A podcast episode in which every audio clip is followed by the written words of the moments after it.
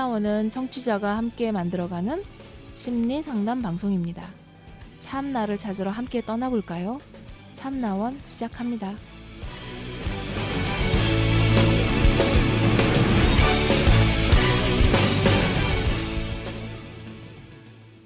네, 안녕하세요. 참나원 심리상담 방송 시작합니다. 저 이번 주에는 이전처럼 했던 것처럼 열린 강좌가 올라가는 한 주가 되겠죠? 열린 강좌가 한 달에 하나꼴로 이렇게 올라가는데요. 네. 음, 이것도 이제 거의 마무리할 때가 다 됐어요. 네.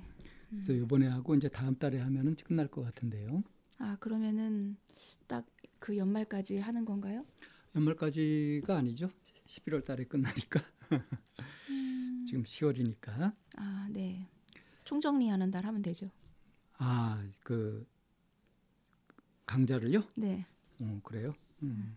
뭐 아무튼 요번에 주제는 이제 마음의 주인 되기 이게 제 저희 그 참나원의 제일 중요한 주제이기 때문에 어, 그거는 1편, 2편으로 나눠서 요번에는 이제 1편으로 마음의 주인 되기 1편. 그래서 관심 수련이라는 걸 좀 소개하려고 해요. 음, 네.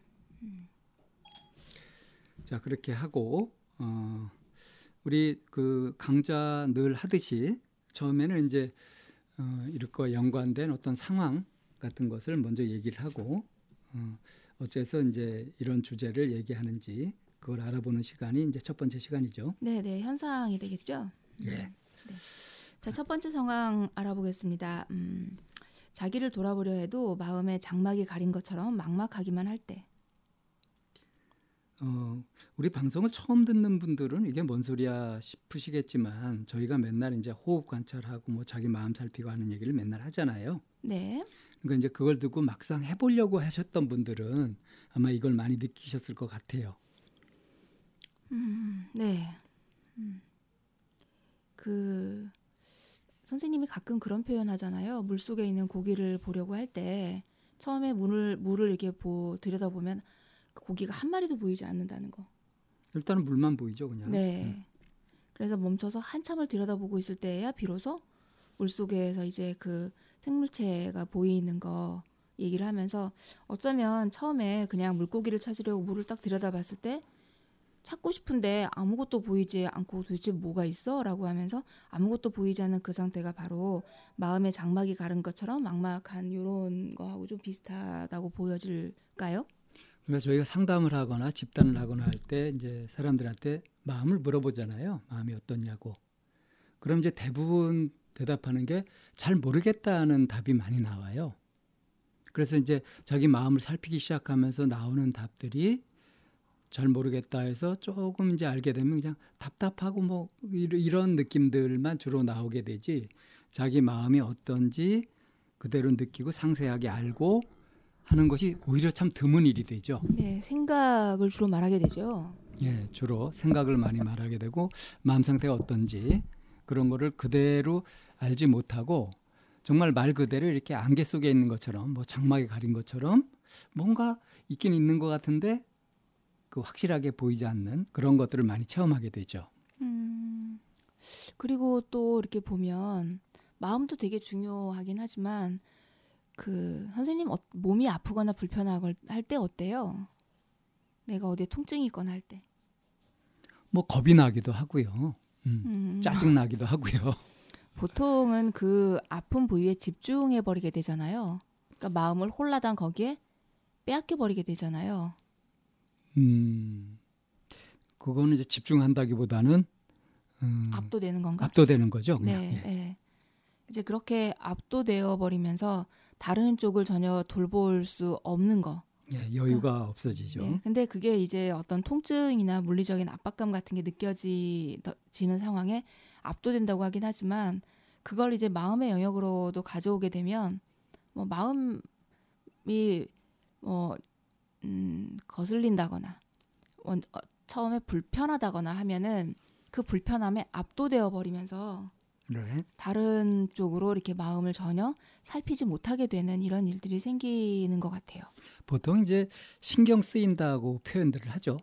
음, 네. 신경이 쓰이게 되면 그것에 자꾸 이렇게 몰입되면서 어, 다른 부분들을 살펴야 될 부분들을 살피지 못하는 경우들이 많잖아요. 음, 네, 저도 지금 온몸에 이렇게 약간 근육통처럼 이렇게 그 자꾸 남으니까 어, 이거를 이렇게 그냥 떼어놓고 분리하지 않으면 그런 근육통에 압도되어서 아예 아무것도 하기 싫어라고 하면서 그냥 이렇게 퍼져버릴 것 같아요.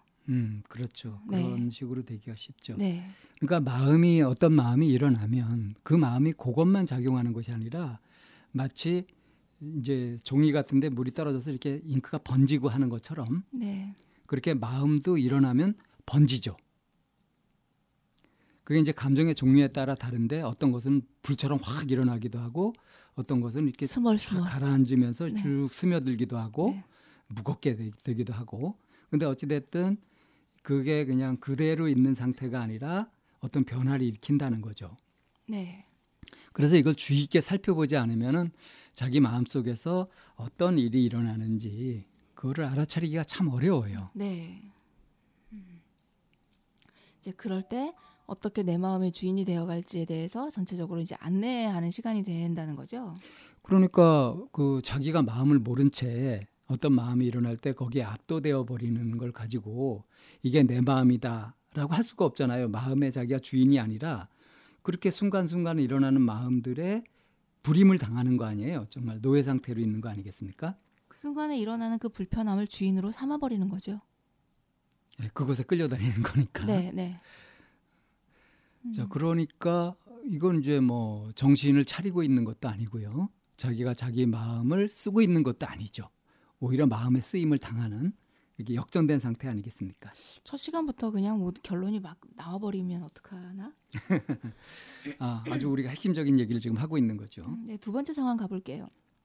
아니 이거 저 첫 번째 상황에 대해서 이럴 때 음. 어떻게 해야 되는지 이런 얘기는 안 해도 되나요? 어떻게 해야 되는지가 이제 그 다음 시간부터 해야 되는 거잖아요. 오늘은 이렇게 쭉 그 여러 가지 상황이나 뭐 이런 것들을 좀 나열하고 일반적인 얘기를 하는 시간 아닌가요? 아 그렇게요. 네. 예, 그럼 이거는 아니 그러면 선생님은 어떻게 진로 아, 어떻게 방향을 잡고 계신가요? 이럴 때 이제 호흡을 해야 된다. 일단 요 정도, 요 정도는 안내를 하고 이제 그 다음에 구체적으로 들어가서 어떻게 할지 그거는 이제 이번 이 강좌를 통해서 말씀을 드리도록 하고요. 네, 두 번째 상황 보면 친구가 전화로 하소, 하소연을 하고 그 이야기에 공감이 되어 뭔가 말해주고 싶은데 아무것도 떠오르지 않을 때 아, 이런 경우 있으신가요? 선생님 없으세요? 저는 이렇게 하소연을 해오는 친구들이 거의 없어서요. 별로 그 친구가 많지 않아서.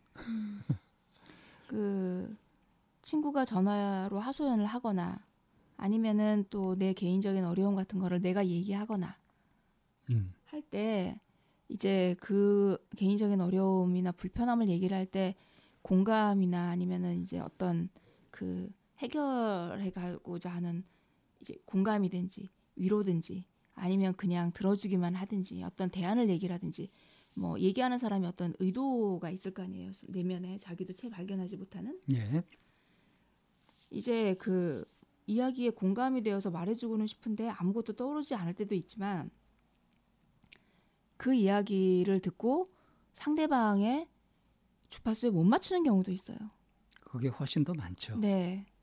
그래서 그럴 때 이제 사람들이 보면 아무 말도 안 하고 있는 가만히 있는 사람들이 있고 음, 어쩌면은 막 그 충고 조언을 막 하는 사람이 있고 음, 그리고 막 훈계 음, 설득 음, 하는 사람도 있고 음.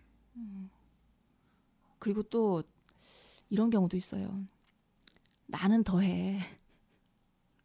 네가 그 고민하는 건 고민도 아니여. 어. 난 그보다 더 심해. 어, 이게 꽤 많아요, 의외로. 네, 네, 네, 사실은 어떻게 해야 될지 잘 몰라서 네. 궁여지책으로 하는 것들이죠, 이런 게. 네, 그래서 보면 뭐 이렇게 뭐네 어려, 아 그건 어려움도 아니야, 내 어려움이 더 커. 이런 케이스는 보면 아마 이런 사람들 꽤 많이 만날 거예요. 네. 저도 이런 사람 꽤 많이 만나거든요. 보면 얘기를 하면 자기 걸로 가져가 버리는 자기가 주인공이 되고 싶은 거죠. 뭐 그런 것도 있겠지만 다른 한편으로는 내가 지금 네 얘기를 듣고 어떻게 감당할 수가 없다. 그거를 그런 줄 모르고 그냥 아, 내가 더 심해 뭐 이런 식으로 이제 얘기를 하는 것일 경우가 많아요. 그러니까 이 그런 모든 것들이 뭐 훈계, 설득, 뭐 아니면 충고, 조언 이런 모든 것들이 다 금액락으로 통하는 거죠 사실. 네 얘기를 듣고 내가 감당할 능력이 없어. 음, 사실은 제대로 어, 이해하고 받아들이고 뭔가 처리하고 같이 네. 해결하고자 노력한다든가 네, 이렇게 정성을 쏟고 관심을 쏟아서 같이 할 만한 마음의 준비가 아직 안 돼 있는 상태인 거죠. 그러니까 마음의 준비가 되어 있지 않, 않고 깊은 곳에서는 그래서 짐짓 내 어려움이 더 크다라고 하면서 상대방이 얘기하는 그 관계에서 자기가 그 주인공을 만들어 버리는. 그래서 옛날에 친구가 저한테 이제 이런 하소연을 해온 적이 있었어요. 이제 A라는 친구가 있는데 어떤 B라는 그 동료가 이제 A라는 친구에게 굉장히 그 막 영향력을 끼치고 있는 그런 상황인 거예요. 그래서 이제 A라는 친구가 이제 힘이 들고 이제 불편함을 느끼고 저한테 이제 막 이제 하소연을 한 거예요. 네. 근데 이제 결정적인 거가 뭐였었냐면 A라는 친구가 이런 부담감과 압박감이 이제 심하니까 꿈까지 꾸게 된 거예요. 음. 그래서 이제 그 B라는 동료가 A 친구의 꿈에 나타나가지고 음. 막 뭔가 이제 그 주도적으로 하고 있는 그런 모습이 이제 나타난 거예요. 이것저것 간섭하고. 이래저래 예, 하면서 예, 예. 음. 그래서 이제 나- 내 꿈에 걔가 나와서 그러더라. 그래서 그 얘기를 B라는 동료에게 얘기를 했더니 음. 어, 그 상황에서 자기가 얼마나 음. 그 주인공인지를 A에게 또 각인을 시키는 얘기를 하더라는 거예요. 음. 그러니까 너는 내 얘기 많이 들어야 되는 거야. 어, 네네. 네 꿈에서 나타나는 네, 거 네, 보면 네, 더 네. 확실한 거 아니냐라는 네, 식으로 네. 오히려 더. 네. 음. 음, 그러니까 A라는 친구는 B라는 친구한테 그 얘기를 할때좀 음. 살살해라든가 좀 이 방식을 바꿔달라든가 뭐 이 얘기를 하고 싶었던 거죠 사실은. 뭐 그런 마음이 있었죠. 그래서 그런 상황이 벌어졌어라고 하면서 A라는 친구가 이제 저한테 호소를 하는 거예요. 음. 어. 어, 그래서, 그래서, B B를 느낄 때 너무 이제 무겁고 네. 힘들고 이제 이렇다는 얘기를 음. 이제 이쌤한테 이제 하소연을 네, 네. 했다는 거죠. 예, 예, 예, 예. 그래서 이제 제가 이제 이 친구한테 돌려주기를 뭐 했냐면 어, 왜 자꾸 네가 그 친구를 주인공을 만들어 주냐. 음. 왜 자꾸 음. 그 친구한테 주인공 자리를 양보하냐? 네. 응? 주인공을 만들었냐 예, 그 예. 친구를. 네. 그 친구 때문에 힘들어 죽겠다는 친구한테 그렇게 얘기했다는 거죠. 네, 네. 못 알아들었을 것 같은데 처음에 아니요, 아니요. 그 안 얘기를 알아들었어요? 네, 그 얘기를 어. 듣고 어. 그래 맞아. 어, 내 꿈은 내 꿈이지. 내 꿈에 음. 나타나는 거는 걔는 그냥 상징적인 인물이었을 뿐인데 음. 그거를 자기도 그거 거부하지 않고 자꾸 주인공 자리를 걔한테 내주고 있었던 자기를 좀 발견하게 된 거예요. 음. 정신이 들었군요. 네. 음. 한방 하셨네. 그러니까 이런 것처럼 이렇게 그 자꾸 어 남의 남에게 자기를 자꾸 그 주인공처럼 이렇게 하려고 하는 이런 사람들이 의외로 많은 거죠. 남을 얘기하고, 자기도 네. 모르게 자꾸 지배하려고 네, 드는. 네, 네. 이 사람들은 또 속에 보면 뭐가 있냐면은 지배를 당하고 있다는 피해 의식을 갖고 있는 경우들이 많아요. 음.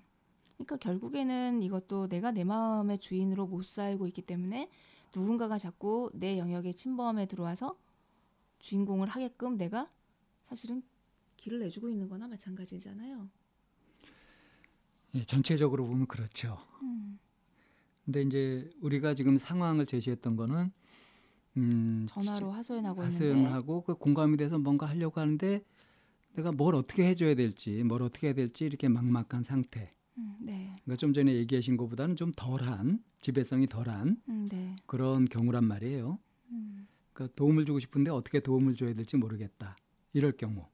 아무것도 떠오르지 않을 때 대응이 음. 이제 우리가 말한 그 여러 가지 것 중에 하나를 선택한다는 거죠, 사람이.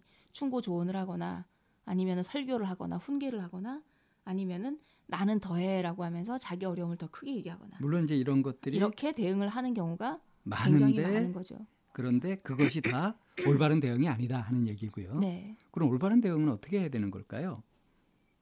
솔직하게 고백하라고 해요, 저는. 그죠? 네.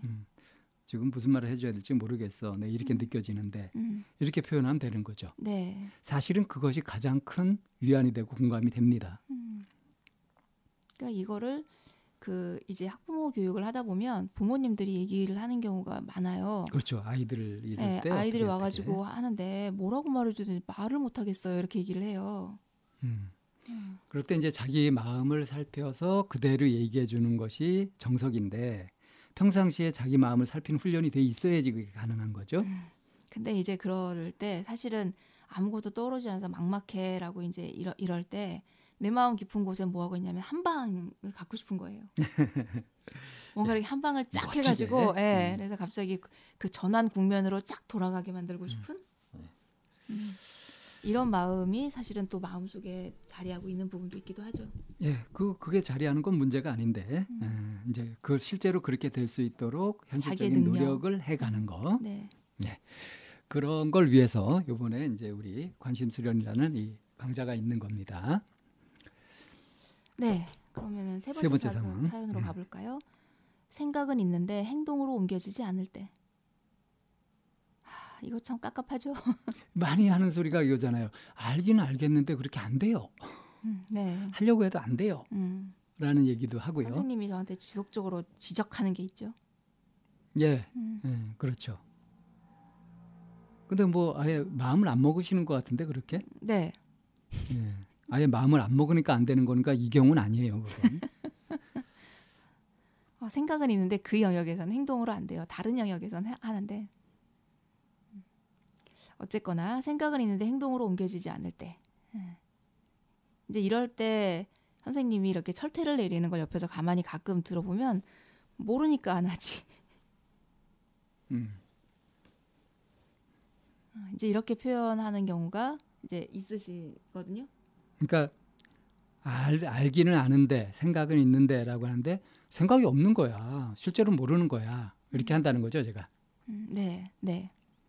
음. 자, 생각은 있는데 행동으로 옮겨지지 않을 때 이거를 이제 사람들은 와가지고 호소를 하면서 뭐라고 얘기냐면 내가 무기력해요. 음.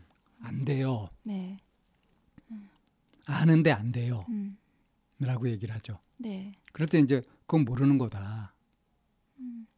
정말 안다고 할 수 있으면 아, 안다고 하려면 머리로만 알아가지고 안다고 할 수 있는 건 아니다. 그 가슴으로 느껴야 하고 음, 실제로 행동으로 옮겨져야 그게 진짜로 알고 있는 거다.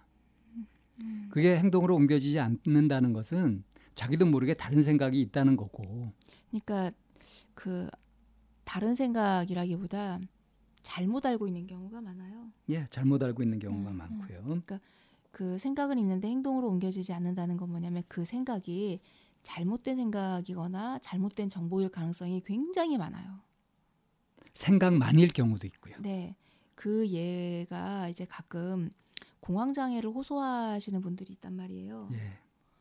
막그 떨리고 막 심장이 막 두근거리고 답답하고 막 이제 막 불안감이 밀려오고 그래서 해야 되는 건 아는데 안 돼요라고 이제 하는 경우에 보면 여기에서 해야 되는 건 아는데는 아는 거는 해야 할 일을 아는 거고 여기서 정말 알아야 되는 거는 그 내가 어, 떨리고 불안감을 막 느끼고 하는 이거를 알아야 되는 건데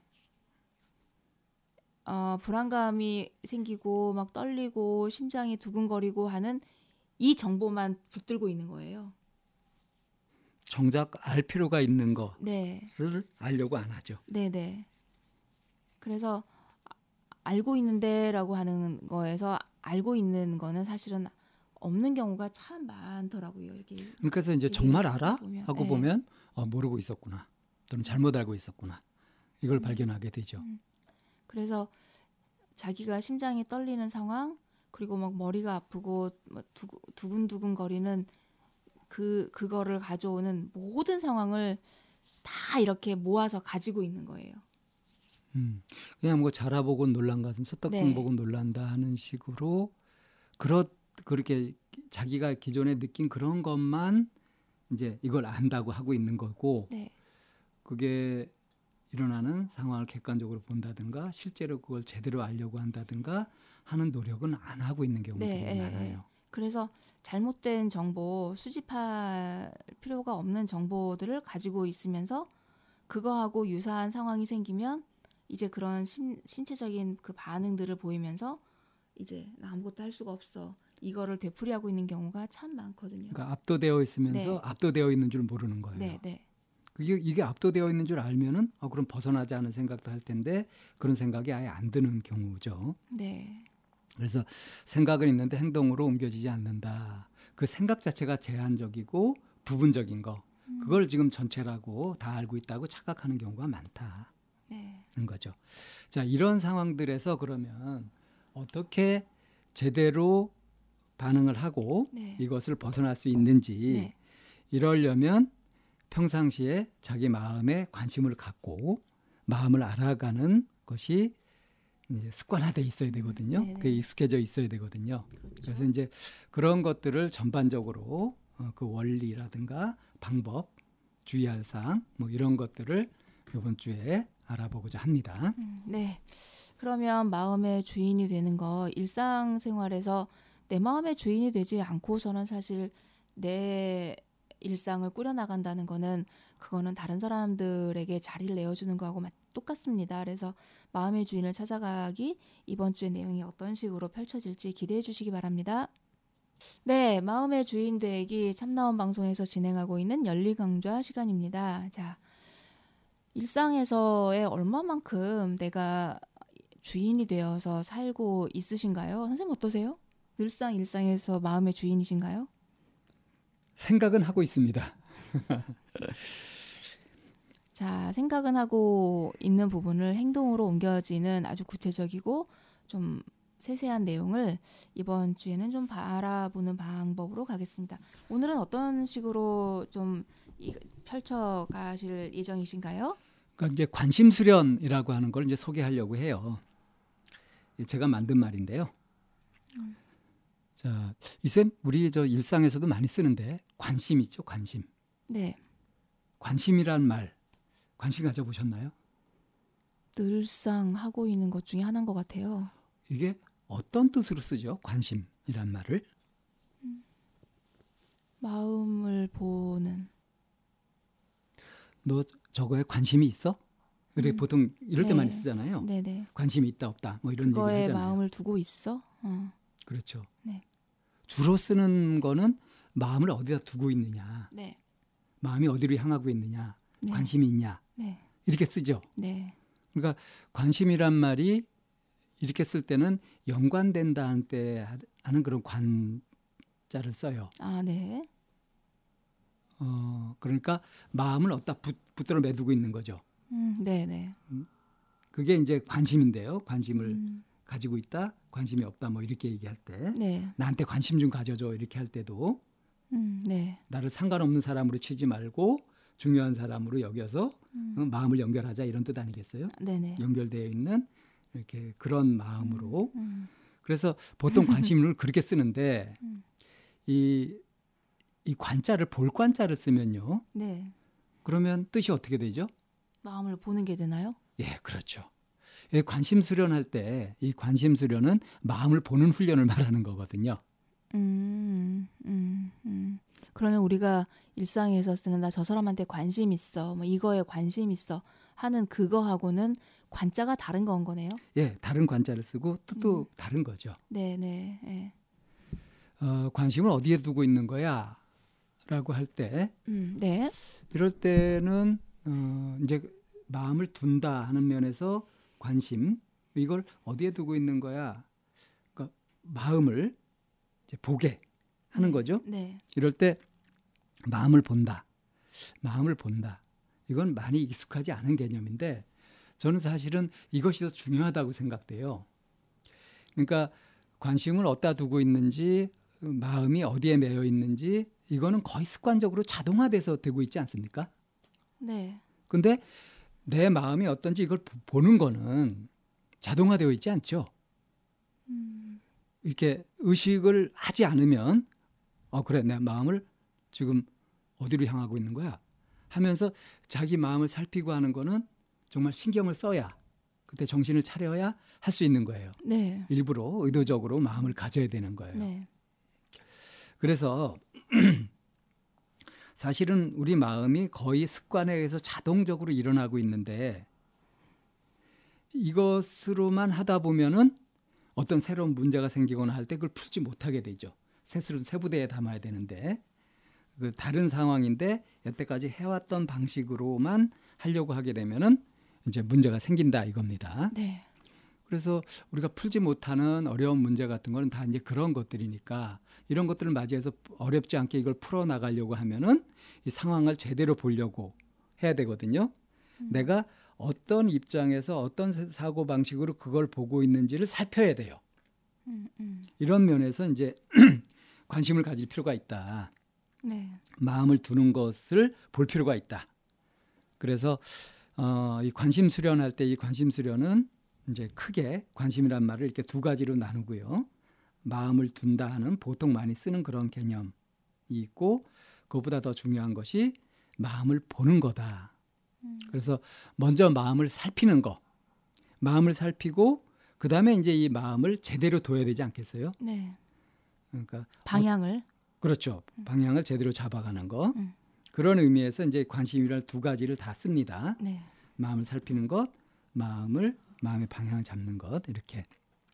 근데 이제 마음을 살핀다고 하는 것은 지금 여기에서 어떤 마음이 일어나는지를 그대로 느껴보는 거예요. 지금 내 마음이 어떻지 하고 보는 거죠. 그다음에 음. 마음을 둘 때는 어떻게 두냐면 마음을 괴롭고 불편한 상태로 두면 안 되겠죠. 네. 어, 편안하고 그러니까 스스로 편안하게 하는 그런 음. 방식으로 마음을 두는 거죠. 음. 그러니까 그런 것 같아요. 내가 굉장히 소중하게 여기는 물건을 하나 이렇게 이제 사, 가, 가졌어요. 네. 그럼 이게 그 깨지거나 뭐 위험한 상황에 놓이지 않게 이걸 어디다 두지 하고 살펴야 되겠죠. 안전하거나 가장 편안한 자리를 네. 이제 그리고 그렇게 편안하다고 생각하는 그 자리에 딱 이렇게 두는 거. 네. 거기에 음. 이제 살피는 것과 음. 마음을 두는 것 음. 이게 지금 다 들어 있죠. 네네. 어그 제가 이제 가끔 얘기를 한 건데 어 옛날에 그 중국에서요 어떤 대장군이 있었답니다. 네. 그러니까 보통 원수라 그러죠 원수. 네. 음 그러니까 이제 최고. 어 그러니까 이 사람은 굉장히 용맹해가지고요 전공도 많이 세우고 그런 사람인데 이 죽음을 두려워하지 않았대요. 음. 그래서 그 이 전장에 나갈 때 갑옷도 입지 않고 나갈 정도로 그렇게 이제 대단한 사람인데 그러니까 이제 자기 스스로도 나는 죽음이 두렵지 않다고 두려움이 없는 사람이었어요. 그래서 이제 그걸 자부심을 갖고 살고 있었는데 어느 날 이 사람이 이제 어떤 취미를 갖고 있었냐 하면은 그 골동품 같은 걸 모으는 취미가 있었나 봐요. 음. 특히 이제 도자기 같은 거. 네. 이런 것들을 모으고 그 모아둔 것들을 또 이렇게 수집한 사람들은 그걸 그냥 두지 않잖아요. 맨날 닦고 먼지 닦고 뭐 해가지고 광 내고 하면서 그걸 관리도 열심히 하잖아요. 네. 이 사람이 이제 누구 좀 여유 있는 시간에 자기가 아끼는 그 도자기 하나를 그걸 이제 닦고 있었대요. 이제 즐거운 마음으로 이제 그걸 닦고 있었죠. 아, 이, 이 몰려오는 불안한 예측은 또 뭐죠? 왜요? 아, 예, 하여튼 얘기하다 보면은 그런 얘기잖아. 그 불안한 그 이렇게 될까 하고 추측해 보는 거 그런 음, 얘기를 한 거예요. 그런 일이 생긴 거예요. 이거를 이게 미끄러지면서 떨어진 거예요. 으아. 이게, 이게, 땅에 떨어지는 순간 깨지잖아요. 어떻게? 네. 이 사람이 제일 아끼는 도자기인데. 네. 근데 이 사람이 누굽니까? 대단한 운동신경을 가지고 있죠. 네네네네. 네, 네, 네. 그러니까 착 받았어요. 아주 잽싸게 네. 순간 헉 하면서 이제 그 떨어지는 거를 딱 몸을 날려가지고 받았어요. 딱 받은 거예요. 네. 그걸 받는 순간 어땠을까요? 너무 기뻤겠죠. 하, 안도의 한숨이 후 하고 나온 거죠. 네. 그리고 이제 그거를 다시 탁자 위에 올려가지고 딱 닦으려고 하다가 또 그랬어요? 아니요. 불현듯 어떤 생각이 들었냐면요. 깨달음이 왔구나. 예, 어떤 깨달음이 왔냐면 내가 전장에 나갈 때도 갑옷도 있지 않을 정도로 이게 죽음도 두려워하지 않는 그런 용감한 사람인데 겁을 안 먹는 사람인데 좀 전에 어땠어요? 이것이 내가 아끼는 도자기가 깨진다 하는 순간에 마음이 완전히 쪼그라들어 가지고 그냥 헛바람을 들이키면 숨, 숨을 들이키면서 정말 놀라가지고 그냥 그 엄격결에 했잖아요. 네. 자신을 이렇게 당황하게 만든 거, 자신을 이렇게 겁나게 만든 거. 이게 뭐지 하고 자기가 그렇게 겁을 먹었다는 것이 순간 너무 부끄러운 거예요. 그래서 그래서 가만히 생각해 보니까 내가 아끼는 이거, 이걸 아끼는 마음에 요것에 집착하는 요 마음에 이런 두려움을 느끼면서 당황을 했구나. 그 꼴이 보기 싫은 거예요. 그래서 이 사람이 다음에 어떻게 할게요? 그걸 깨버렸구나. 예, 깨버렸습니다. 나를 두렵게 할 만한 그거를 예, 원천 봉쇄 해버린다. 탁 깨버린 거죠.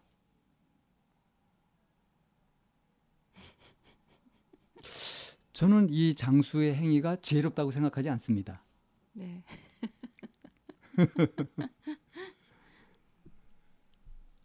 왜죠?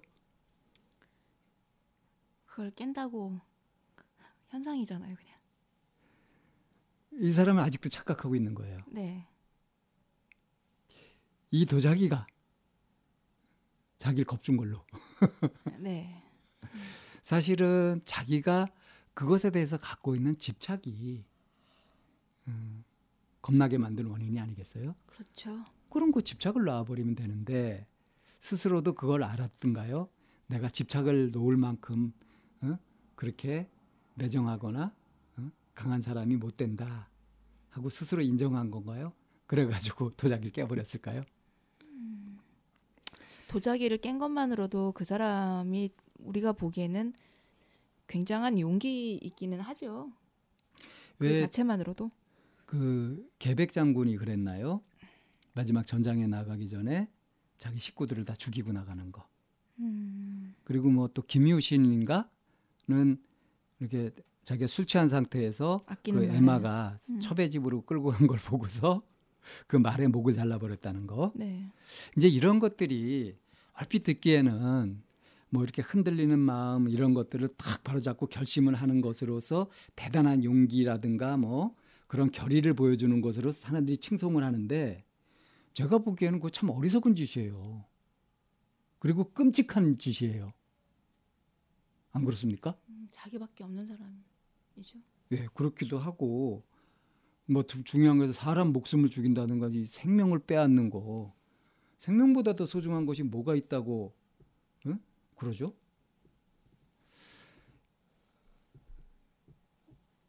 그냥 어리석은 걸로 보여요. 왜 저는 그 저기 그 탈무드 있잖아요. 네. 그 탈무드 그 책을 보고서 참 이건 끔찍한 책이라고 생각했거든요. 네. 그 사람들은 지혜를 얘기하고 있다고 하는데 그 속에 들어있는 얘기가 지혜가 아니에요. 아주 삿된 나쁜 그 음모 꽤 아주 일방적이고요. 그 아주 고약한 생각들이 많습니다. 그 속에 아주 끔찍한 얘기들이 많아요. 예를 들면 뭐 기억나는 것 중에 뭐가 되게 비논리적이고 무수은이라고 생각이 되시는 에피소드가 혹시 있으신가요? 그 거기서 나오는 뭐 지혜 문제를 풀어가는 이런 방식을 보면 입장 바꿔 생각해 보면 정말 끔찍한 거예요. 그러니까 어떤 거하고 비슷하냐면 왜 람보라는 영화 있죠. 네. 거기서 보면 이 람보가 영웅이 되기 위해서 다른 사람들이 어떻게 그려져요? 특히 그 동남아시아에 있는 이런 그 베트남 뭐 이런 군인들이나 이런 사람들 굉장히 야비하게 그려지지 않나요? 네. 그리고 막 람보가 총을 쏴가지고 그들을 막 죽이고 할 때 사람들이 통쾌감을 느끼잖아요. 네. 근데 입장을 바꿔서 생각해 보면 어떻습니까? 얼마나 끔찍한 일입니까? 근데 그 얘기가 지금 음, 네. 그런 것처럼 그 유대인의 탈무드 그걸로 교육을 받아서 그런지 유대인들이 지금 전 세계적으로 저는 아주 심각한 문제를 일으키고 있다고 보고 있거든요. 이스라엘 얼마나 독선적입니까? 이슬람을 완전히 악마로 만들고 있잖아요. 주변국들을 전부. 그리고 지들은 몇천 년 만에 뭐 고향을 찾은 것이다 이렇게 하는데 거기 멀쩡하게 살고 있던 사람들은 또 그 뺏긴 거 아니에요. 음, 그래서 무슬림 국가에서는 이스라엘을 들어갔다 나온 도장이 찍혀 있으면 입국 안 시켜요. 그러니까 아, 그, 그런 짓을 했어요. 또 그거 그왜 선민 의식 우리가 선택받은 그런 종족이다라고 하는 거. 왜그 그 나치가 유태인들을 학살하고 이렇게 했던 것도 거기 그것도 보면 이제 선민 일종의 선민 의식 같은 거 아니겠어요? 우리가 그 뭐 게르만족이 우월성 뭐 이런 것들을 믿고 그러는 거죠. 그런 걸 취재하면 이제 국뽕 같은 것도 참 문제가 많은 건데요. 한민족이 최고다 이런 것들도 어찌됐든 이런 것들은 제대로 진실을 살피지 못하는 그리고 어떤 쪽에 마음이 이렇게 메어버리는 그런 어리석은 현상 음. 집착으로밖에 안 보이거든요. 네. 근데 그런 걸 모르면은 자기가 어떤 생각에 사로잡혀 있는지도 모르고 그것에 노예가 되어 버립니다. 지금 우리 사회에서 이렇게 뭐 이렇게 분열되었다고들 얘기를 하잖아요. 네. 뭐 그래가지고 뭐 강화문 집회, 뭐 서초동 집회 해가지고 그렇게 국론이 분열됐다 이런 식으로 얘기하는데 이걸 왜 분열로 보죠? 자기 생각, 자기 주장 같은 것들을 자유롭게 펼치는 거 아닌가요? 문제는 이제 그 속에서 상대를 인정 안 하고 저건 없애버려야 된다. 뭐 이런 식으로 가는 것이 이제 문제죠. 그래서 어, 이렇게 어처구니 없는 현상들, 개인적으로 이런 것들이 일어나면은 엄청나게 고민에 빠지고 뭐 우울증에 빠진다든가 어떤 정신 병적인 증세 같은 걸 얻게 된다든가 이렇게 심각한 불행을 겪게 되기도 하고요. 이게 집단적으로 나타나게 될 때는 어떤 집단 갈등이나 심지어는 이제 전쟁 같은 것들이 일어나기도 하죠. 뭐 종교 전쟁 해가지고 100년 넘게 그 끌었던 경우도 있잖아요. 이렇게 엄청난 많은 불행과 괴로움을 일으키는 것의 근본 원인을 보면은 이렇게 그 마음을 있는 그대로 보지 못하고 어떤 주의 주장이나 선입견, 고정관념 같은 것에 사람들이 노예가 되면서 나타나는 현상이라고 볼 수 있는 거죠. 음. 네. 그러니까 개인적으로는 갈등에 빠지고, 아, 그러니까 어떤 문제 같은 것들이 생기고 이제 괴로워지고요. 집단적으로도 서로 이제 싸우게 되는 것 이런 것들이 문제가 되는데 이런 엄청난 비극을 불러일으키는 그런 것에 가장 근본이 되는 원인이 어디에 있냐 할 때 저는 이제 한마디로 마음을 제대로 알지 못해서 그런다.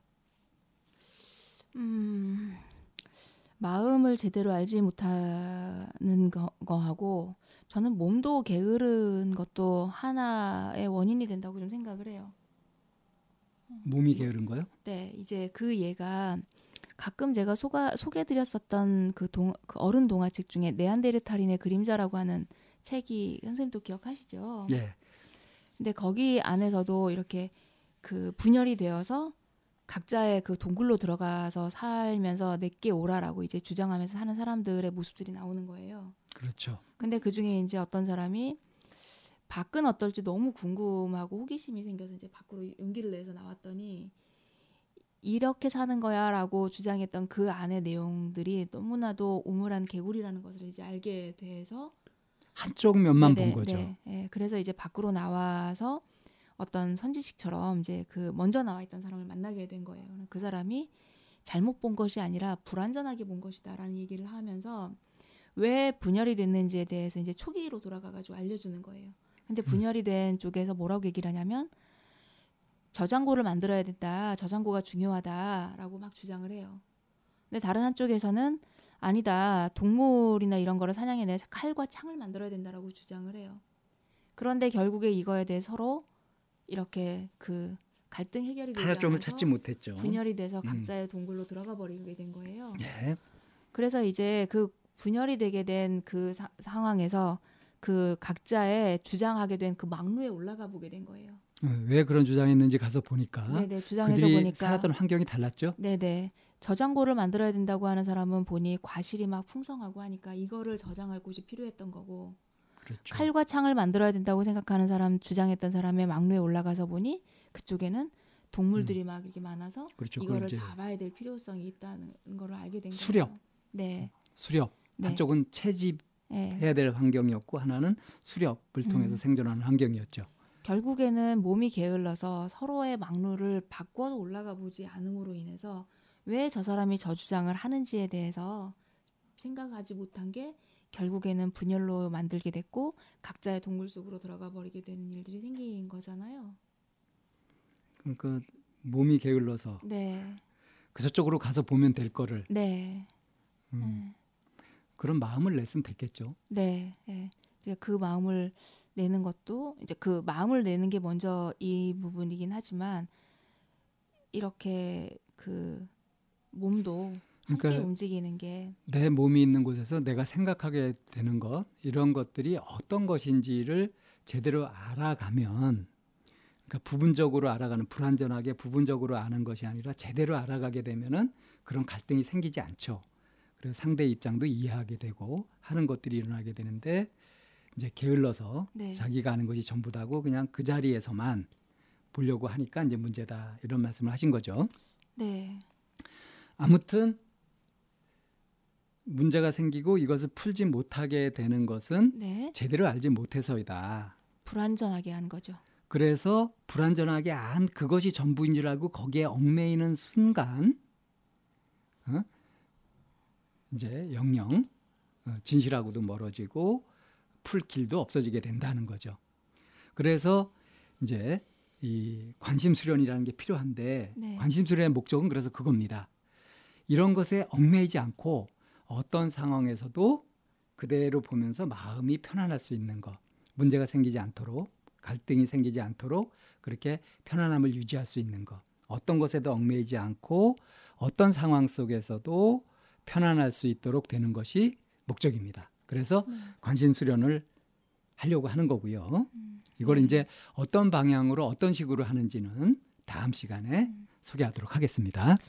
네, 관심이라고 하는 거를 일상에서 우리가 흔히 많이 듣기는 했지만 그 여기에서 쓰이고 있는 오늘 하게 될 관심 수련과 그리고 우리가 알고 있는 관심에서는 앞에가 이제 한자가 좀 다른 음, 보는 거에 좀 중점을 두는 부분이라는 게 이번 시간에서 관심 수련의 의미를 좀 더 자세히 살펴봤고요. 이거를 이제 어떤 방향으로 할 것인지 어떤 방법으로 할 것인지에 대한 얘기는 다음 시간에 진행하도록 하겠습니다. 네, 참나원에서 진행하고 있는 열린 강좌 이번 주에는 마음의 주인 되기라고 하는 바 음, 주제로 관심 수련이란 무엇인가에 대한 얘기를 음, 나누고 있습니다. 예, 지난 시간에 이제 관심 수련의 목적까지 말씀드렸죠. 네, 이 관심 수련에서 뭐 하려고 하냐 할 때 어떤 것에도 매이지 않고 어떤 상황에서도 마음을 편안하게 유지할 수 있는 것 그렇게 하기 위해서 이제 한다고 했는데 그러면 어떻게 해서 그걸 할 수 있느냐가 중요하지 않겠어요? 네, 그래서 이제 이번 시간에 그 말씀을 드리려고 하는데요. 우선 아, 전체적인 방향은 이렇게 잡는 겁니다. 왜 자꾸 무엇인가 얽매이게 되고 부분적이고 불완전하게 알게 되느냐 하는 걸 보면 우리가 뭘 보더라도요, 어, 눈에 보이는 거, 귀에 들리는 거, 또는 냄새, 또는 맛보게 되는 거라든가 이런 것들의 공통적인 특징이 우리가 네. 감각으로 체험하는 것들의 공통적인 특징이 외부 자극, 외부의 어떤 대상들을 감각으로 느끼는 거 아니겠어요? 네, 자꾸 그렇게 하다 보니까 어떻게 됩니까? 그 자극에 관심을 가지게 되죠. 네, 네, 그러니까 관심이 자꾸 어디로 쏠리게 되냐면 바깥으로 쏠리게 되죠. 그렇죠. 그래서 이걸 보고 저걸 보고 이걸 듣고 저걸 듣고 하면서 그때 그때 따라서 막 달라지는데 계속 그 바깥 사물에만 관심을 갖게 되면 어떤 일이 생기냐 하면 내 속에서 어떤 일이 벌어지고 있는지를 모르게 되죠. 네, 네, 그래서 점점점 자기 마음을 모르게 되고 지금 마음이 어떠냐고 질문을 받았을 때 글쎄요 하고 막막해지는 현상이 생기게 되는 겁니다. 그래서 어, 관심 수련에서는 이거를 바깥으로 향하는 것을 거두 돌려서 그 방향을 돌려서 내 안에서 일어나는 쪽으로 자기 안을 살피는 것 이걸 요령으로 합니다. 네. 그러면은 안으로 이제 살, 그 바깥쪽으로 향하는 거를 내 안으로 한, 한다. 음. 그 방법에 대해서 이제 얘기를 좀 해봐야 되겠네요. 어떤 식으로 하느냐? 네, 어, 바깥으로 향하는 마음을 돌려서 안을 살핀다. 근데 우리 눈도 그렇고 귀도 그렇고 이 감각기관 전체가 바깥의 어떤 사물들 이런 것들을 탐지하려고 알아채려고 향해 있잖아요. 네. 그래서 어, 어떤 뭐 보는 작용이라든가 듣는 작용, 냄새 맡는 거, 뭐 맛보는 작용, 어떤 촉감 이런 것들이 일어나잖아요. 네. 그리고 나서 이게 이제 어떤 것인지 알아가고 거기에 따라서 행동하고 하는 것들은 안에서 자동으로 막 일어나요. 음. 그래서 자동화되어 버리죠. 음, 음. 그러니까 자동화된다라는 표현이 그냥 일상적으로 했던 습관대로. 네, 습관대로 간다는 네, 거예요. 그 얘기인 거죠. 습관이 들고 그냥 습관대로 가버리죠. 네네. 네. 그래서 생기는 현상이 뭐냐면 어, 짜장면이 좋아, 짬뽕이 좋아, 뭐 이렇게 어, 뭐, 보통 그렇지는 않네요. 어떤 음식을 좋아 그러면은 아, 나 짜장면이 좋아. 그 왜 좋지? 하고 파고 들어가 보면 어릴 때 그걸 맛있게 먹은 경험이 있어가지고 그게 그냥 습관이 딱 되어버리는 거. 음, 네. 이런 식으로 되어버리죠. 네. 그래서 음식 취향이라든가 뭐 좋아하는 거 싫어하는 거 이런 것들이 그냥 과거에 경험했던 대로 그 자동으로 이렇게 형성돼 버려 가지고 이제 그 틀에 갇혀 버려요. 음, 그래서 새로운 시도를 하기가 어려워져 버려요. 네. 그런 게 혹시 선생님 뭐 있으신가요? 아 저도 그런 거 많이 있죠. 음, 뭐가 뭐, 익숙한 대로만 하려고 하잖아요. 네. 익숙한 대로만 가려고 하고 했던 거 하려고 하고. 했던 거 하려고 하고 음. 새로운 시도를 잘 안 하려고 하죠. 음, 그래서 그걸 해보면 참 좋을 텐데 못 하게 되는 것도 경우도 참 많습니다. 그러면 그 어떤 문제가 생기냐면 계속 자기가 하던 대로만 하게 돼 가지고 익숙한 것만 알게 되고 우물안 개구리처럼 자기 경험이 전부인 줄 알고 세상을 보는 눈이 경험하는 것들이 그렇게 좁게 제약돼 버리죠. 한정돼 버리죠. 사람들한테 지금 어떠세요? 마음이 어떠세요? 물어보면 그러니까 그 불편해요. 아니면 불안해요. 답답해요. 뭐 짜증나요. 어려워요. 답답해. 근데 이런 그 굉장히 다양한 것들의 표현 방식이나 마음을 표현하는 말들이 있는데 어, 어떠세요? 이렇게 가끔 제 이렇게 내담자들한테도 이렇게 내다, 상담을 하다 보면 표현을 다양하게 쓰는 게 아니라 모든 거를 다 그냥 한 단어로 표현해 버린 사람이 있어요. 불편해요. 아니면 어려워요. 그러니까 어떤 부정적이나 이런 거는 다 불편하거나 어렵거나 이렇게, 다, 이렇게 다양하게 쓰지 않고 표현이 다양하지가 않죠. 다양하지 않고 이렇게 해, 쓰는 경우가 있거든요. 이것도 결국에는 익숙한 대로 네. 했던 표현만 그냥 반복해서 쓰는 그거를 좀 더 섬세하게 살펴보거나 뜯어보려고 하지 않고 그냥 이렇게 그 뭉뚱그려서 그 안을 다 집어넣어 버리는. 네, 그런 식으로들 네. 하죠. 네네. 그래서 별 감흥도 없고요. 음, 네. 그걸 쓰는 사람 자신도 뭐 새로운 게 없어요. 네. 그죠? 네. 네. 그러니까 이제 이런 것들이 외부를 향한 감각 기관으로 해서 네. 그러면서 살아왔었기 때문에 네. 의식도 그렇게 형성이 돼가지고 자꾸 외부로만 관심을 두지 자기 안에서 어떤 일이 일어나는지 관심을 안 뒀단 말이에요. 네.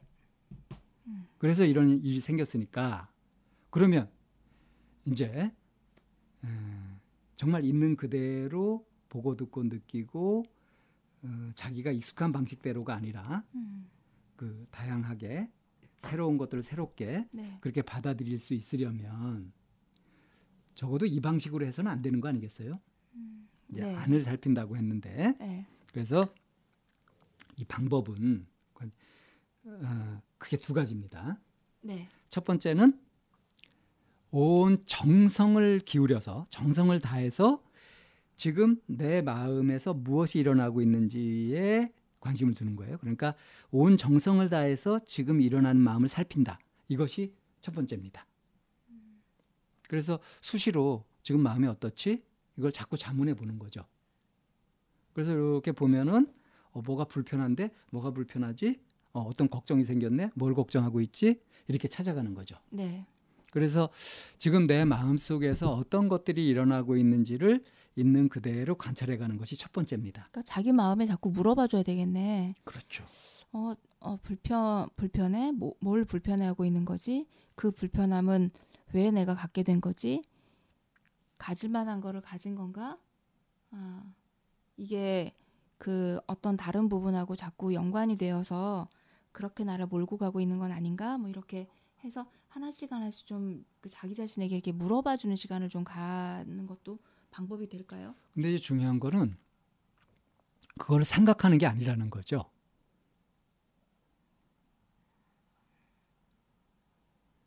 생각으로 그렇게 가는 게 아니고요. 네. 실제로 느껴보는 거예요. 여기에 포인트가 있습니다. 왜 이런 말씀을 드리냐면 생각으로 가는 거는 생각이라고 하는 것은 이미 난 길이거든요. 익숙해진 길이거든요. 자기가 익숙해진 방식대로 그렇게 생각을 하게 돼 있거든요. 근데 느낌은요. 느낌도 길이 있어요, 선생님. 느낌은 그때그때 일어나요. 그러니까 그때그때 일어나는 느낌을 그것이 생각하고 자동으로 엮이면서 습관대로 가게 되거든요. 느낌은 습관화될 수 없습니다. 느낌 자체는 생각하고 한 덩어리가 되면서 이것이 습관이 되어버려요. 방향성을 주는 것은 생각이거든요. 인지적인 작용이란 말이에요. 그렇게 익숙하게 나 있는 느낌대로 가버리는 경우가 그러니까 이미 그 느낌이라고 하는 생각이 혼합된 생각으로 오염된 느낌이라는 거죠. 그래서 그러면은 그 상황에서 그 느낌을 멈춰야 되잖아요. 그 멈추는 힘은 그러니까 이미 생각이 그 된 대로 그냥 자동적으로 일어나는 그 느낌은 오염된 거란 말이에요. 네. 그래서 정성을 들일 필요가 있다는 거예요.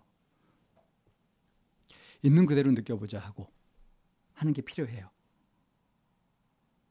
지금 내 마음이 어떻지 하고 그걸 그대로 느끼는 거예요.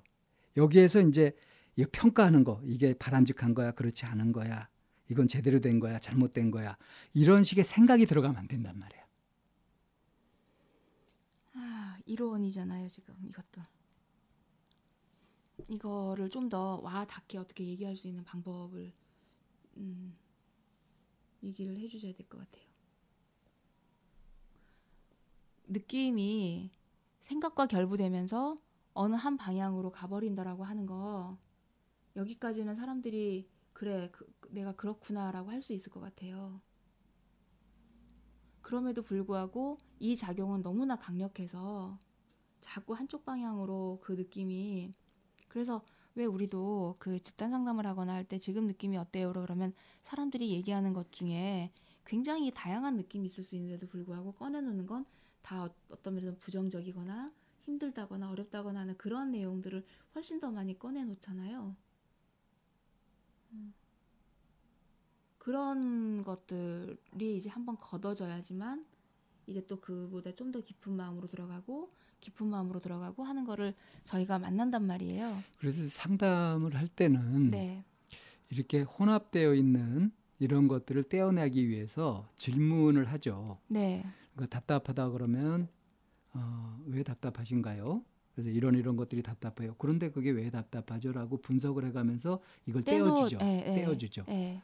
그래서 이제 실제로 지금 여기에서 일어나는 마음하고 이전부터 갖고 있었던 고정관념을 분리시켜 가지고 음. 그걸, 그걸 제거해 내면서 그러면서 지금 여기 여기에서 일어나고 있는 순수한 느낌을 느낄 그러니까, 수 있도록 안내를 해주죠. 그러니까 그 상담의 장에서는 상담자가 내담자에게 그런 역할을 하면서 상, 내담자도 그걸 분리해서 내가 어, 그런 부분을 모순된 신념을 갖고 있었구나라는 걸 이제 알아차리면서 자기 자신의 느낌에 좀 더 집중할 수 있게 안내를 하잖아요. 예, 그렇게 될 수 있죠. 네. 그런데 이제 이거를 안내하는 거는 본인 스스로 혼자서 할 수 있게끔 하는 방법을 안내하는 거잖아요. 그러니까 관심 수련에서 이제 그렇게 네. 하는데. 네.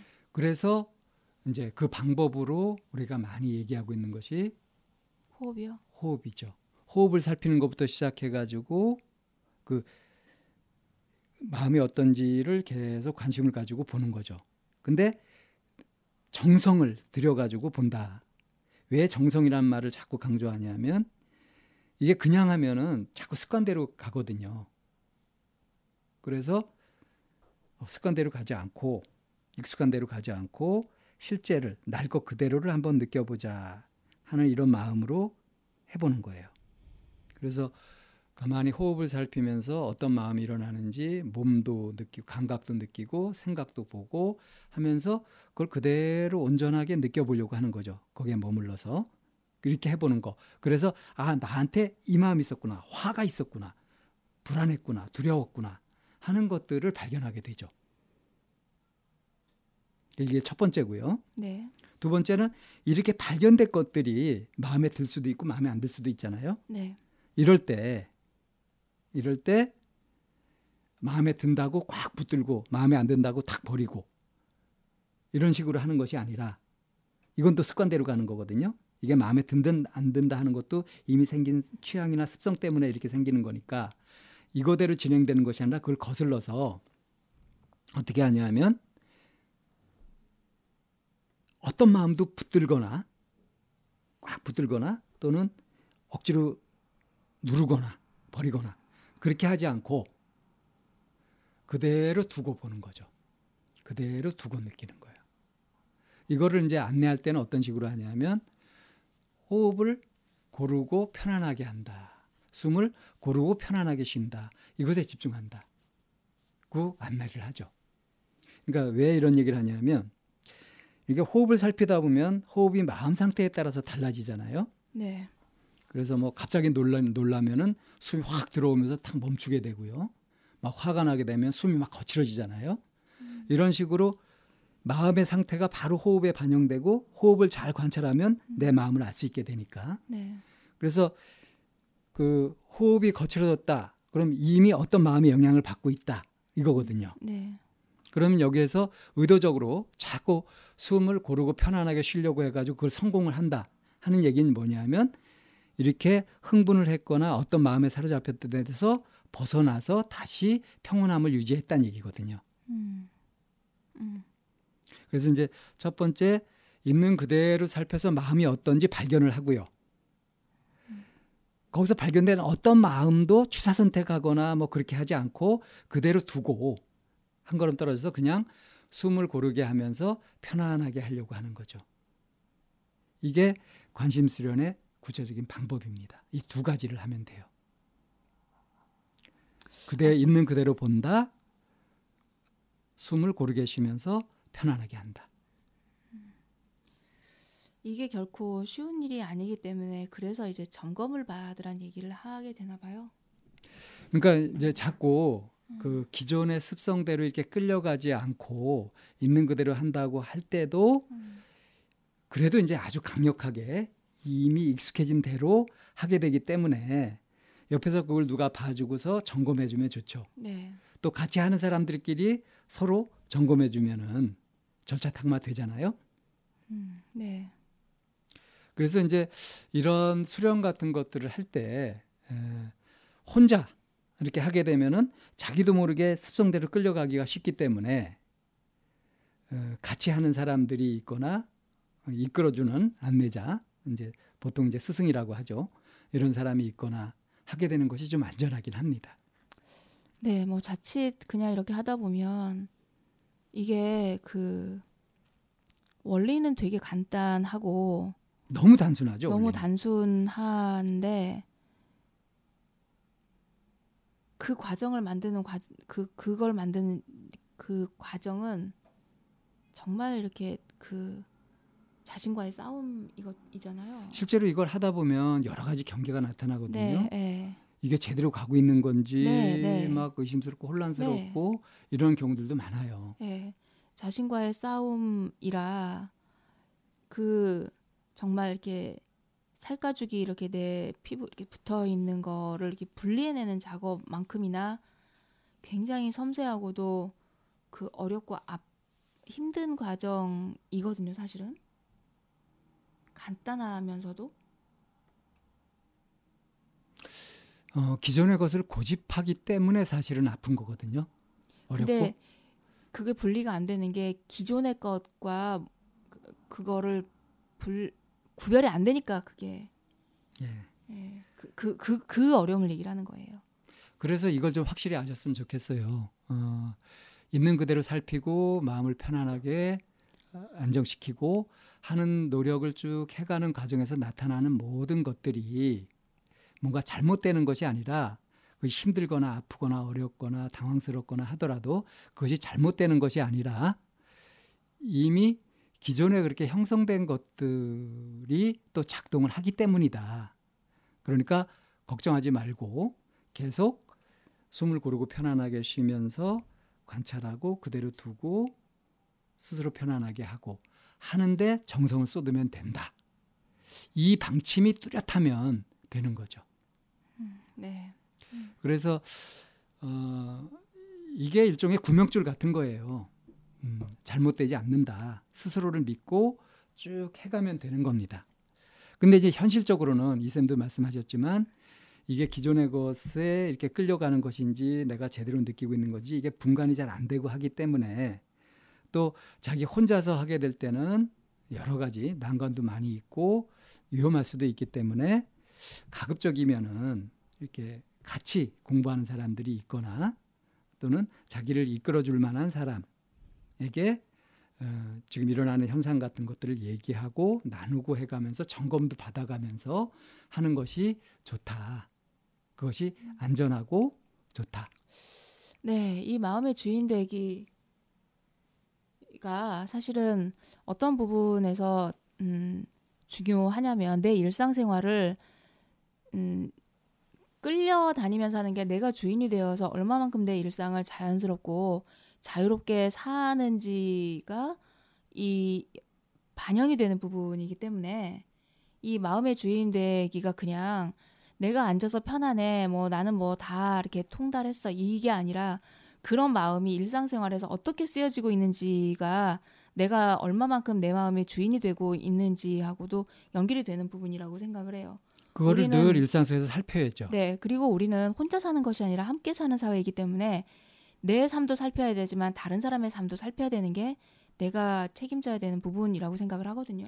그래서 눈치를 본다는 게 아니라 이번 시간에는 이 관심수를 어떻게 하는지 그 방침과 방법을 말씀드렸잖아요. 네. 그래서 이걸 해가면서 이제 주의할 점들 네. 이런 것들을 마지막으로 말씀드리면서 일상생활에서 실제로 할 수 있도록 그렇게 안내를 해드리는 것을 이제 다음 시간에 강좌 마무리로 말씀드리려고 합니다. 네, 그러면 마음의 주인이 되는 거, 그래서 내가 일상을 어떻게 만들어 갈 것인지에 대한 부분을 이제 좀더 어, 얘기를 드려야 되는 시간을 가져보도록 하겠습니다.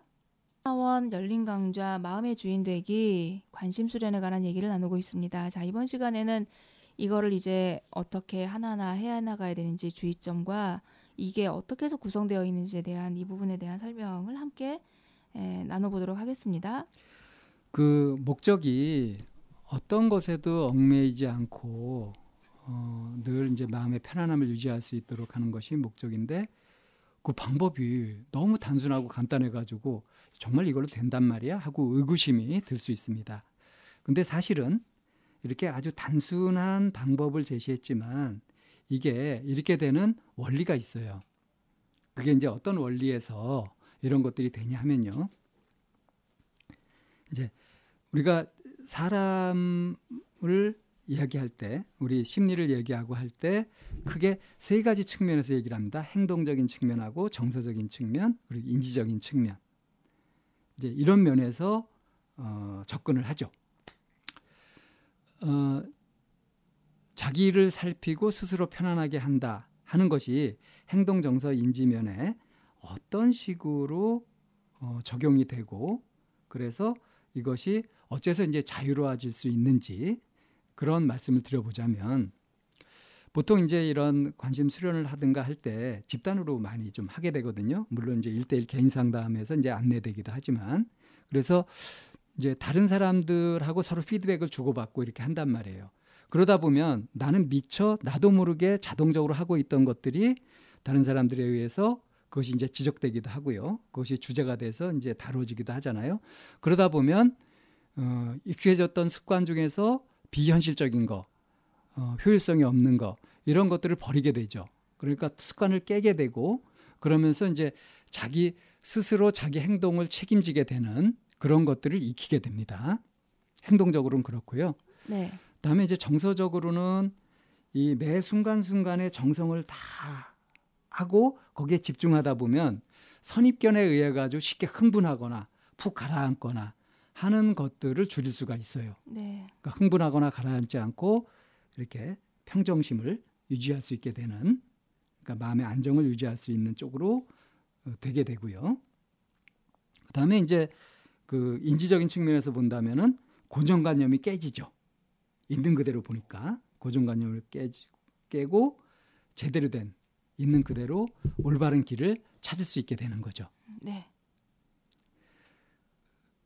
이것이 이제 이렇게 그 있는 그대로 살피고 편안하게 하는데 행동, 정서, 인지 모든 면에서 이런 영향을 미치게 된다는 겁니다.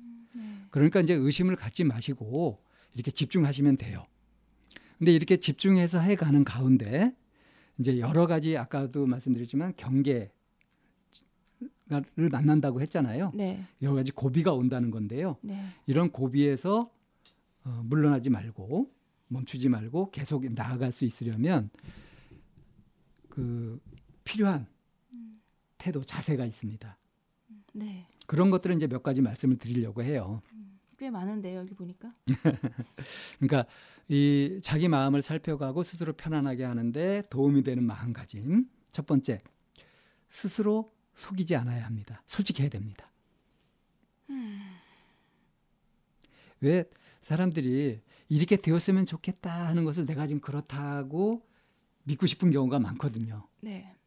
아, 나는 유혹에 흔들리지 않아. 그러고 싶은 거지. 실제로 유혹에 흔들리거든요. 이렇게 스스로한테 속지 않아야 된다. 자기의 희망 사항을 마치 지금 자기가 그렇게 된 것처럼 그렇게 속으면 안 된다. 솔직하란 얘기죠. 예, 그렇죠. 음. 자기 마음에 솔직하라는 거죠. 네. 지금 내 마음은 어떤가를 계속 있는 그대로 살피는 이런 진지함, 꾸준함이 필요합니다. 근데 그 마음은 한 가지만 드러나나요? 아, 여러 가지가 일어날 수 있죠. 네. 그 중에서 마음에 드는 것을 이게 내 마음이야. 마음에 안 드는 것을 이건 아니야. 이런 식으로 하는 것이 속이는 거거든요. 음. 그래서 그대로 다 보고 아, 이런 것도 있고 이런 것도 있구나 하고 그대로 받아들이면서 속이지 말아야 됩니다. 자기를. 네. 두 번째는 이제 하다 보면 자꾸 마음이 신경 쓰는 대로 자기 관심 가진 쪽으로 자꾸 끌려가고 해가지고 놓칠 경우가 많아요. 음, 네. 그래서 마음이 지금 여기에 둬야 되는데 지금 여기 있지 않는 경우가 많단 말이에요. 이럴 때 어떻게 하냐? 아, 내가 지금 마음이 내 몸이 있는 이곳, 지금 이곳에 있지 않구나 하는 걸 알아차렸을 때 이걸 알아차리자마자 바로 지금 여기로 돌아오는 겁니다. 그 맞아요. 사람들이랑 이제 어, 불안하거나 불편하거나 하는 얘기를 들어보면 지금 여기에 해야 할 일을 하기보다 과거의 어떤 부분을 자꾸 아, 그때 그러지 말 걸 하면서 불편해지고 그리고 아 조금 이따 뭐 해야 되는데 뭐 내일까지 그거 해야 되는데 가능할까라고 하면서 불안해지고 해서 지금 시간을 놓침으로 인해서 진행되는 건 하나도 없으면서 지금 이 순간이 또다리 또다시 그 뭔가 해결하지 못한 과거로 떨어져 버리기 때문에 요 그 고리 안에서 계속 맴돌고 있어요.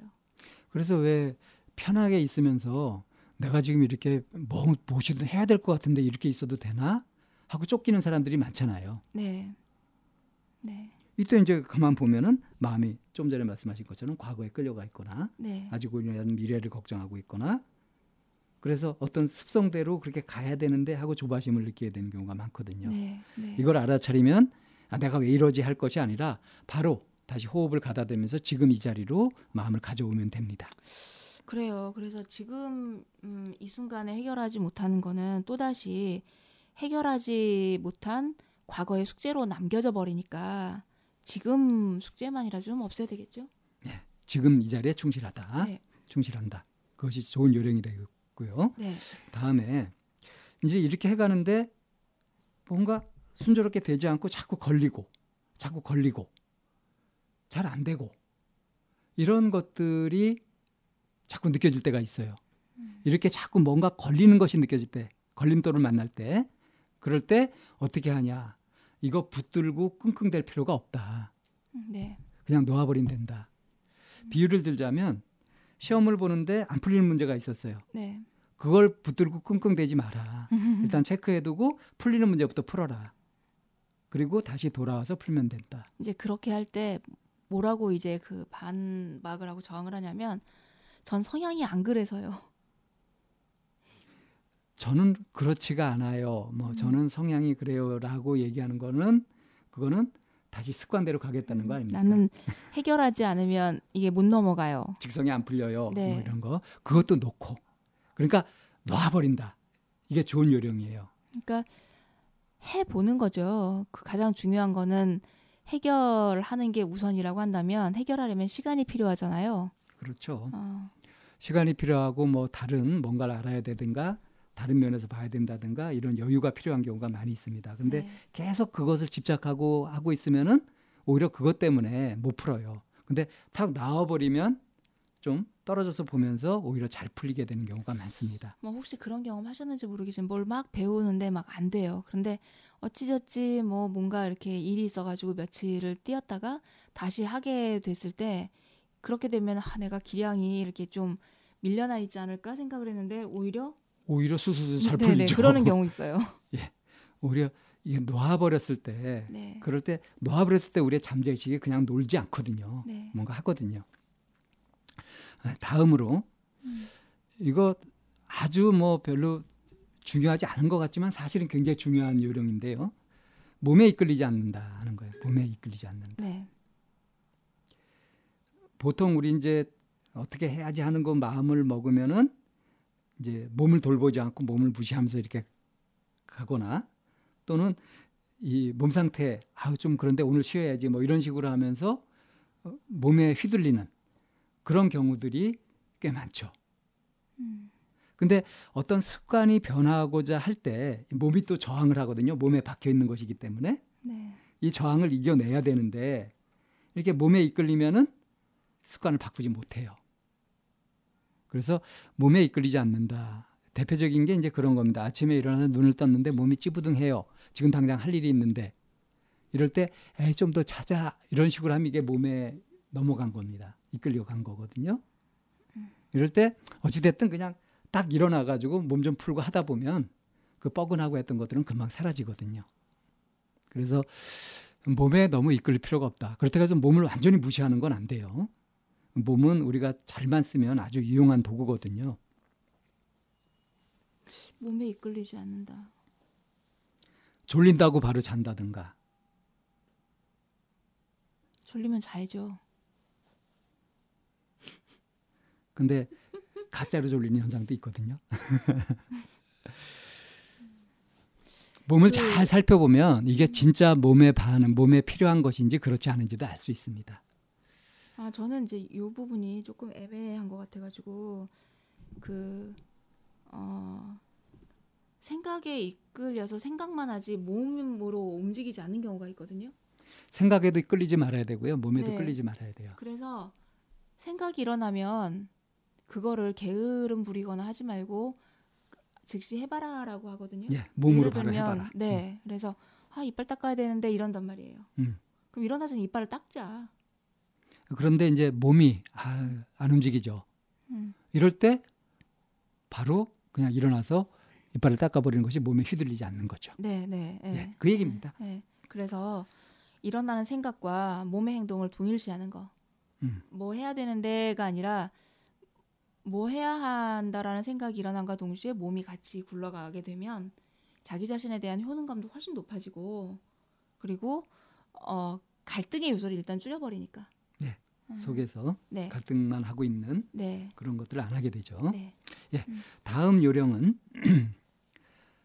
어, 이게 이제 좀 전에 말씀하신 것 네. 같은 건데요. 네. 생각을 있는데 몸이 잘 안 움직이고 이렇게 워낙 그런 습성에 빠져 있는 이런 경우에 이걸 바꾸는 방법인데요.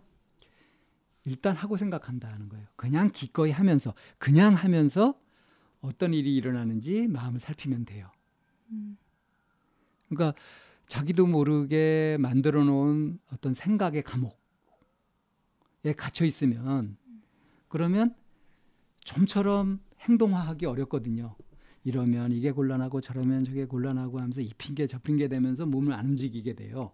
음, 네, 그렇죠. 자, 그러고 있다는 걸 발견했다. 그럼 바로 그냥 일단 그냥 해본다. 먼저 해보고 생각한다. 네. 이렇게 하는 것이 아주 좋은 방법입니다.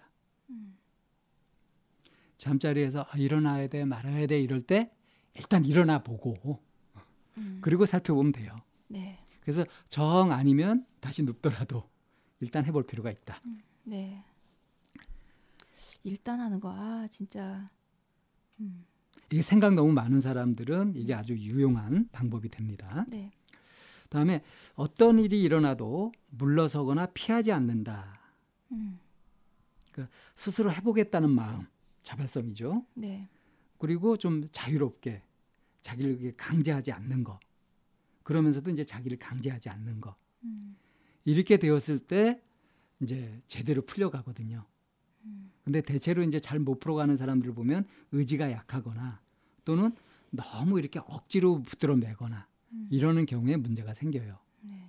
그래서 이런 두 가지 함정을 다 피할 수 있으려면 어떤 일이 일어나도 물러서거나 피하거나 하지 않고 지금 여기에 집중하면서 이 요령껏 이렇게 뭐 지금까지 얘기했던 대로 이렇게 해 가시면 되는 겁니다. 음, 그다음에 이제 주의할 점 중에 하나가 뭐냐면 이렇게 자기한테 보이는 것, 들리는 것, 생각되는 것 이게 자기는 이게 사실로 여겨지잖아요.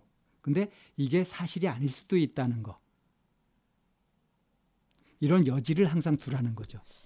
내가 어. 잘못 보고 잘못 생각할 수도 있다 하는 거를 스스로의 오류 가능성, 실수 가능성, 착각 가능성을 인정하고 그 그때 그때 주의 깊게 살피라는 겁니다. 뭐 계속 반복되게 이렇게 밑에 깔려 있는 얘기가 내가 어떤 습관을 갖고 있는지 알아보라는 얘기인 거네요. 그것에 놀아나지 말라는 거죠. 네, 네. 습관에 속지 말라는 거죠. 네. 자, 그리고 이제 아주 또 중요한 원리 중에 하나가 뭐가 있냐면 땅에서 넘어진 자 땅에서 일어나라는 그런 원리거든요. 네. 네. 지금 여기에서 일어난 것은 지금 여기에서 푼다. 딴 데로 가져가지 마라. 네. 음. 뭐 집에 가서 해야지. 나중에 해야지. 이렇게 하지 말라는 거예요. 음. 마음이 일어나는 바로 그 자리에서 충분히 다루는 거. 이것이 책임을 제대로 할 지는 거고요. 안 된다라면 그러면 어, 예를 들면 어떤 경우가 있을까요? 음. 그 이제 아주 흔한 얘기인데 사람이 많은 공공 장소에서 아이가 막 때를 써요. 네. 어, 그럴 경우에. 음. 그럴 경우에. 그게 그 못할 경우가요? 그 자리에서 할수 있는 거 아닌가요? 일단 그 자리에서 처리를 하고요. 네. 나중에 이제 그걸 가지고서 아이를 또 재교육시키고 확실하게 하고 하는 거 그런 거 지금 염두에 두신 거죠? 네. 어쨌든 그 자리에서 떼 쓰고 하는 것들은 그 자리에서 풀어야죠. 떼를 쓰게 그냥 냅두면 안 되죠. 그래서 이제 그 그런 얘기가 어, 그 자리에서 이제 처리하고 너 이따 보자 내지는 뭐 나중에 얘기하자 이렇게 얘기했으면 나중에 꼭 봐야 된다는 거죠. 아, 예, 그렇죠. 그 온전하게 다 처리가 되지 않고 또 이후까지 이어지는 그런 것일 경우에는 그건 미루는 건 아니잖아요. 네. 때를 기다리는 거죠. 네. 마지막으로 어, 이런 노력을 해 가는데 이거를 자꾸 뭔가 어떤 사람들은 이렇게 무슨 강의를 하더라도 항상 메모하고 그냥 뭐 기록해두고 꼭 그런 분들이 있어요. 저 그래요. 그럼 나중에 보냐 하면 그거 나중에 또 안 보거든요, 보통. 이렇게 잔뜩 공부한 거 쌓아두기만 하면 이건 짐이 되거든요. 그래서 웬만하면은 자꾸 담으려고 하지 말고 비우는 쪽으로 방향을 그렇게 잡는 것 잡는 것이 좋다. 그래서 가끔 이제 저희에게 상담을 하러 오시는 분들이 질문하는 게 있죠. 그렇게 내담자들 얘기 다 듣고 힘들어서 어떻게 사세요? 이런 얘기 질문 받으시죠? 네, 그렇게 그렇게 염려해 주는 분들이 많이 있죠. 네. 네.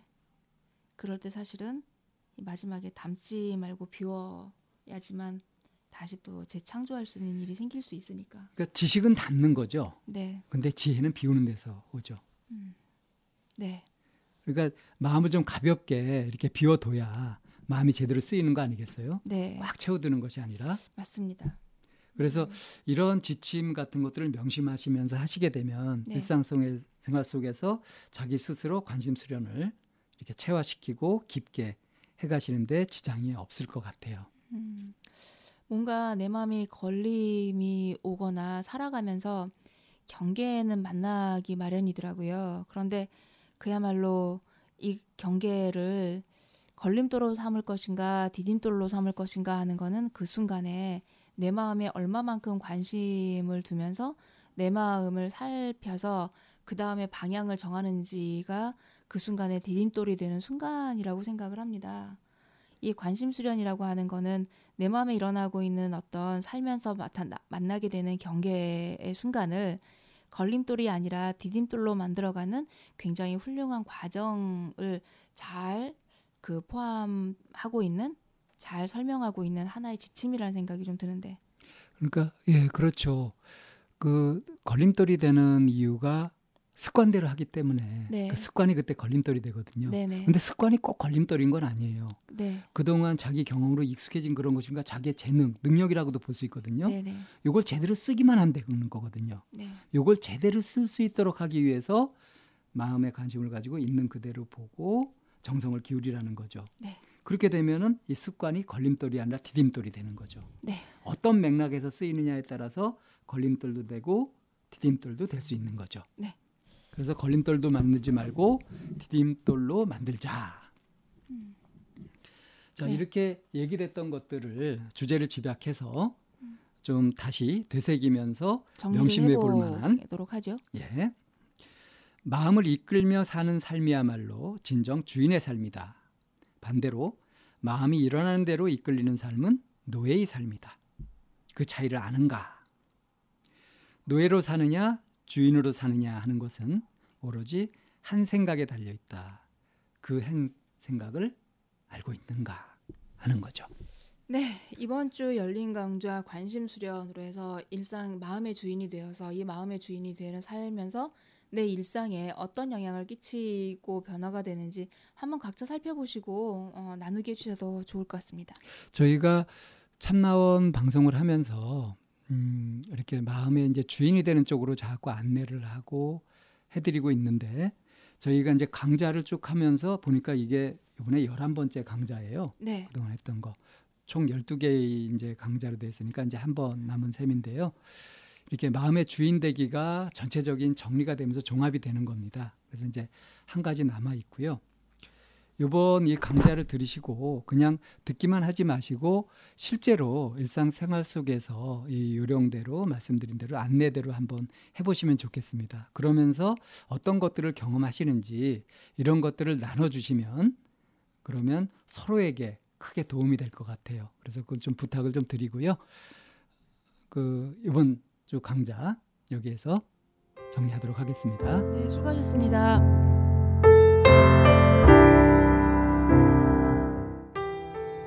상담을 원하시는 분은 c h a m n a o n e 골뱅이 다음점 넷으로 사연과 연락처를 보내주세요. 참나원 방송 상담은 무료로 진행됩니다.